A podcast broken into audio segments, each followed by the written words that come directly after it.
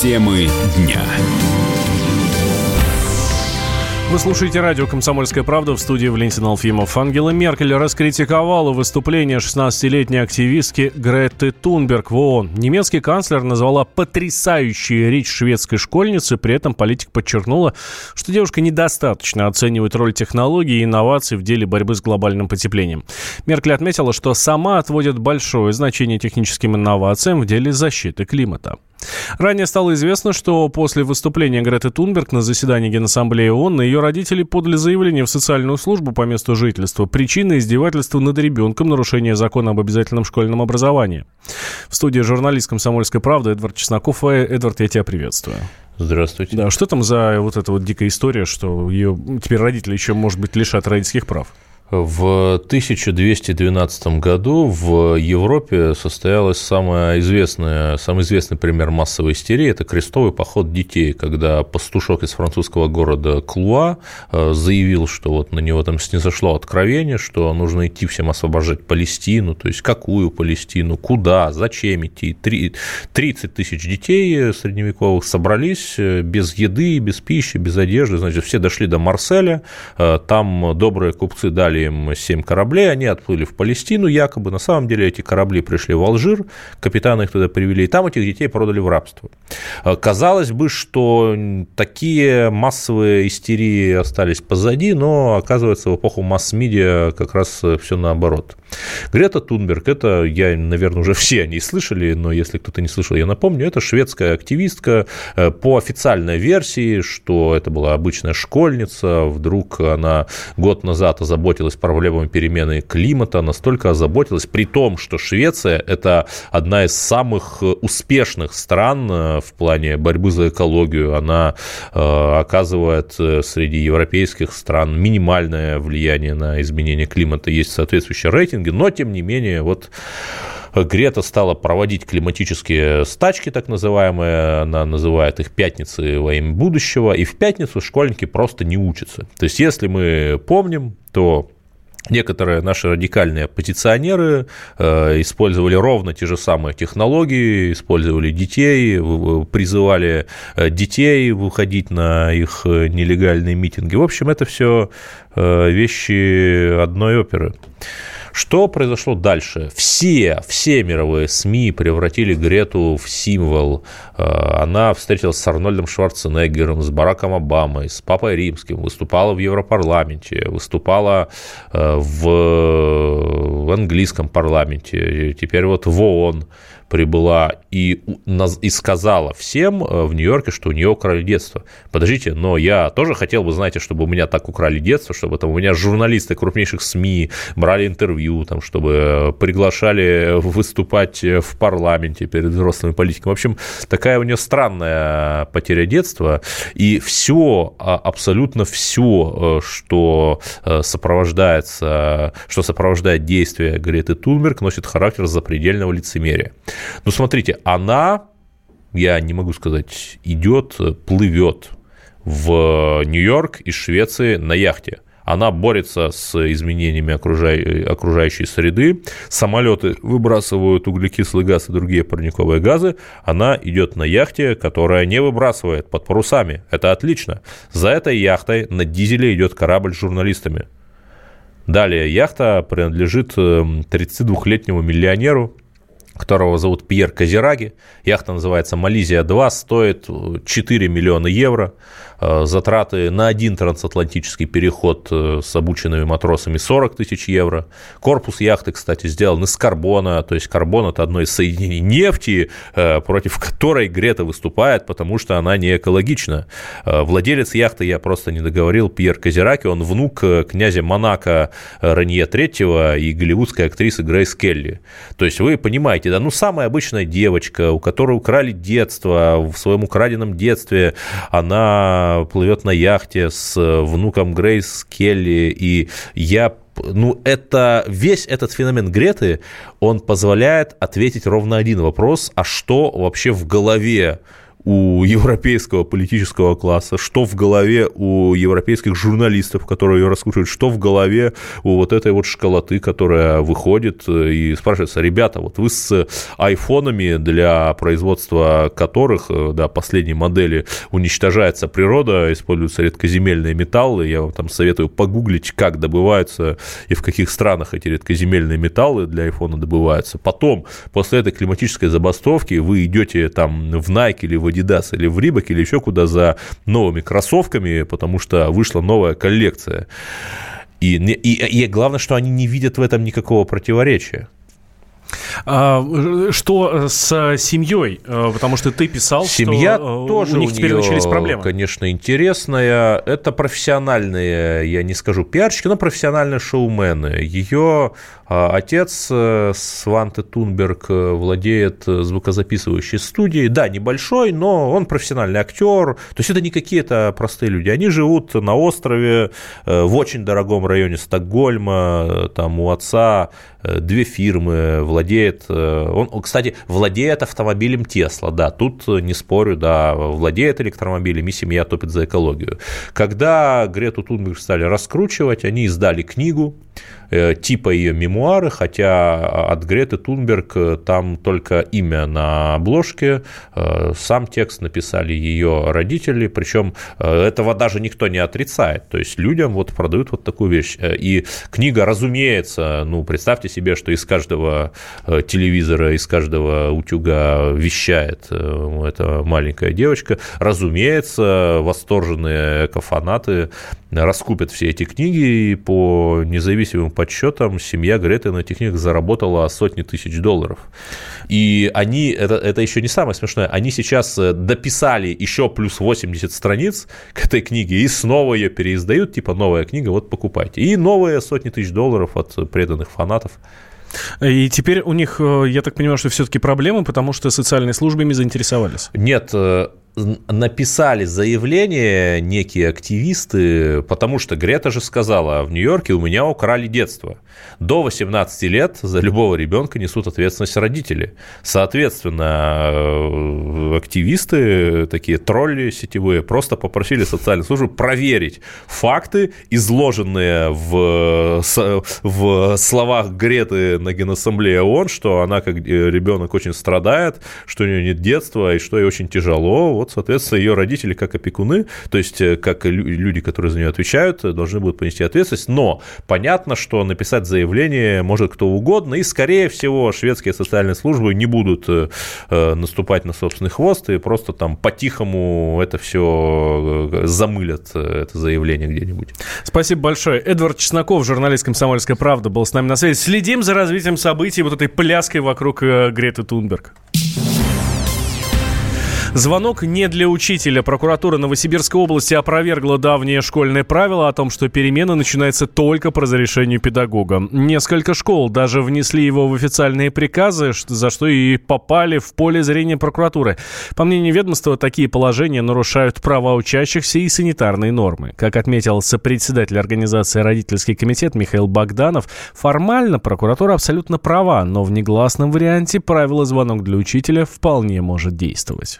Ну хорошо, а как э, считали начало урока, вот в данном случае прокурорские товарищи, да? То есть речь идет о том, что когда говорят так, что звонок для учителя, а речь заходит о том, что учитель сам регулирует процесс урока, ориентируясь на нормы и правила, которые установлены, но это не значит, что он будет вести урок час, два и так далее. Речь просто идет о том, что сам сигнал об окончании урока – это некий, некая символическая вещь, которая для учителя дает обозначение, что нормы, нормы выходят. Вот эта трактовка, да, я не, я не очень понимаю, зачем школы вообще это дело фиксировали в виде какого-то там приказа. Формально прокуратура права. То есть, если вы это зафиксировали в виде приказа, ну, извольте, пожалуйста, отменить, потому что это на самом деле нормы Санпина нарушает. Вот по факту, по жизни, просто понятно, что если урок, например, начался на три минуты позже, то учитель может на три минуты позже закончить. В чем проблема? Мне непонятно, зачем было это делать приказ включать. Не обязательно это описывать все чихи на бумаге. Будете описывать все на бумаге, вот получите претензии со стороны прокуратуры.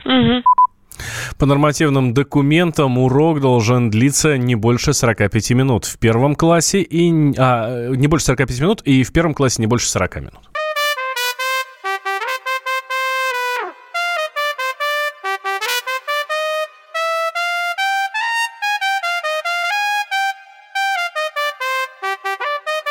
И при всякой погоде. Радио «Комсомольская правда».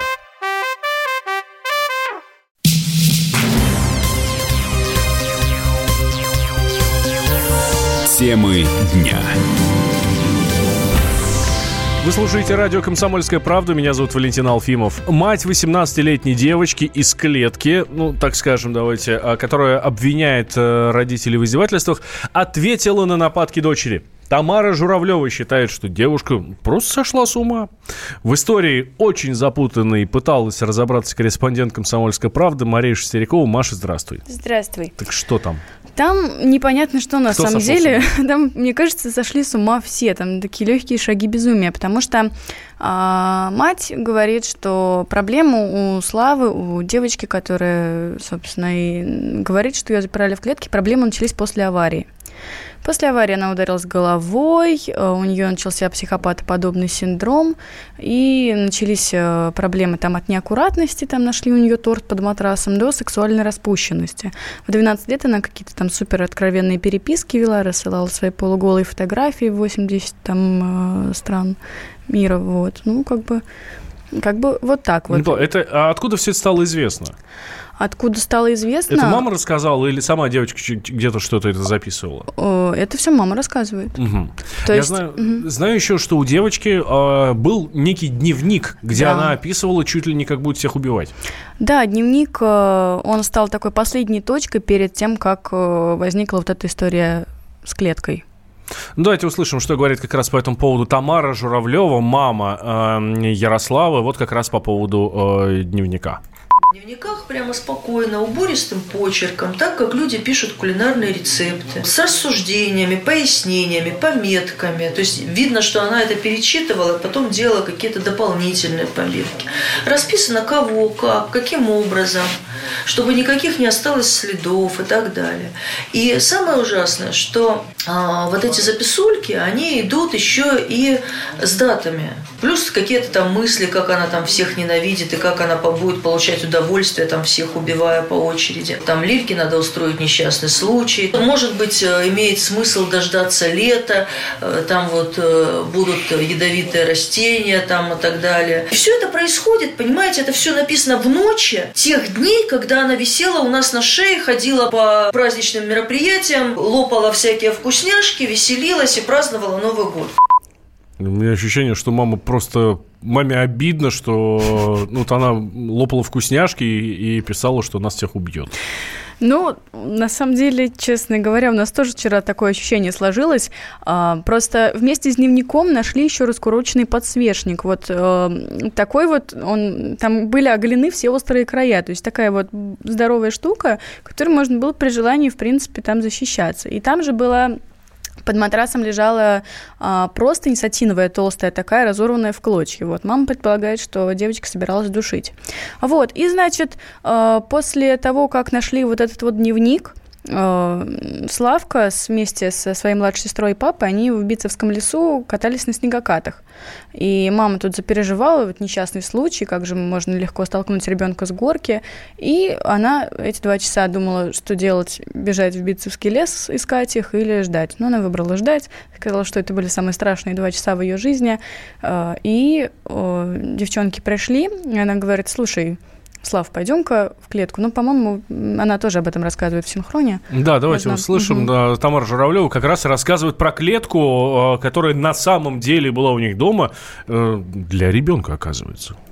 И когда девчонки пришли с прогулки, я зашла в эту решетку, ну, в эту решетку, и позвала Славку. Она даже не поняла, что, зачем ее зовут. Хорошо, можете меня обвинять, что, может быть, я перебдела, может быть, я перепугалась. Но, боже ж ты мой, кто пережил то, что пережила я до этого? Она зашла тут в, за решетку, говорит, что, что ты хотела? Я вышла из двери и закрыла замок. Там ну, такой навесной замочек обычно был. И говорю, знаешь, говорю, Слава, ты меня, конечно, извини, но я много готова для тебя сделать, но такого удовольствия я тебе доставить не могу, потому что у меня есть еще остальная семья. А на дворе уже дело к темени. Я говорю, ну сейчас вот ночью ее отвезут неизвестно куда, чего и так далее. И вот действительно одну ночь, э, так сказать, мы с ней просидели по две разные стороны сетки. Это была одна ночь, и никто ее насильно туда не заталкивал. Я так понимаю, что дело не закончено, и теперь еще следователи и там органы опеки будут разбираться по поводу эм, По поводу клетки. заявления дочери. Да, по клетка, дочери. на самом деле, это не клетка, это перегородка, но по словам матери, которую э, за эту перегородку сгружали вещи, когда сдавали квартиру. То есть это вот такая штука. Это потом, когда Слава уже вернулась, ее на следующее утро после истории с клетки положили в психиатричку, а, она пролечилась три месяца, а потом она вышла, и бабушка, у которой Слава часто оставалась, боялась с ней ночевать в одной квартире и спала в этой вот клетке. Ну, клетка это очень условно, это просто перегородка. Ох, дикая история. Ладно, мы следим за развитием событий. Мариш Серякова была с нами, корреспондент «Комсомольской правды». Маш, спасибо большое. Как что-то будет у тебя новое, а, обязательно Хорошо. нам рассказывай. В РПЦ отреагировали на предложение узаконить многоженство в России. Как заявил а, РБК зампредседателя отдела по взаимоотношениям церкви с обществом и СМИ Московского патриархата Вахтанг Кипшидзе, христианство не приветствует эту идею. Протеерей Дмитрий Смирнов считает, что в конечном итоге нам придется все-таки принять мусульманские взгляды на брак, ну и многоженство, конечно же, появится. Ну, так как ислам – это наше будущее, в силу того, что рождаемость у мусульман выше, то это автоматически произойдет, потому что разрешение иметь четыре жены у тех, кто Коран считает священной книгой, оно есть, но для людей богатых. Так как ну, один человек богатый, ему, конечно, не терпится дожить до этого момента он продвигает эту одну всем известную мусульманам позицию. Взгляд христиан на брак, он тоже известен. Мусульмане знают, в какой они стране живут. Но так как большое вымирание, оно как раз среди народов, которые в традиции православного христианства родились, хотя мало что о нем знают, кроме двух праздников Рождества и Пасха. Это незачем тут как полемизировать. Идею ввести многоженство в России предложил муфтий Москвы Ильдар Аляудинов. А он отметил, что это решение бы, это решило бы многие социальные проблемы, вызванные численным преимуществом женщин считаю, то, что рано или поздно мы к этому должны подойти. Это некая наша реальность, некая наша действительность, когда число женщин значительно превышает число мужчин, когда мы видим и понимаем то, что есть очень много разведенных женщин, есть очень много вдов, есть много ситуаций, и мы видим это, ежедневно читаем, когда люди вроде бы, да, годы прожили со своей первой супругой, но в жизни что-то меняется, нравится кто-то другой, он легко с нее разводится и берет вторую. Не, не вторую, а берет как бы другую единственную, тем оставляя первую, которая прожила со мной многие годы, оставляя просто как бы неудел. Вот этих заголовков мы много видим в повседневности. А есть некие законы, которые 14 веков назад был установлен Всевышним Создателем, и не только 14 веков назад, и многие библейские пророки имели несколько жен. Зачем мы это отрицаем? Зачем мы говорим то, что это неприемлемо, недоступно? Нужно посмотреть нашу действительность, как люди живут. Нисколько, наверное, к этому готовы мусульмане, но в то же время в исламе очень четко, э, подробно э, прописаны все обязанности, все как бы зоны ответственности человека. И, наверное, эта практика, если она будет, э, и она, она в любом случае существует, если она, эта практика будет узаконена, в первую очередь, наверное, нужно начать им с мусульман и с регионов, где в своем большинстве проживают мусульмане. Муфти Москвы добавил, что в исламе очень четко и подробно описаны все обязанности мужа по отношению к своим женам и детям. Самара 98,2. Ростов-на-Дону. Иркутск. 89 и 8. 91,5. Владивосток. 94. Калининград. 107 и 2. Я влюблен в тебя, Россия. Казань. 98 Нижний Новгород. 92 и 8. Санкт-Петербург. Волгоград. Москва. 97 и 2. Радио «Комсомольская правда». Слушает вся страна.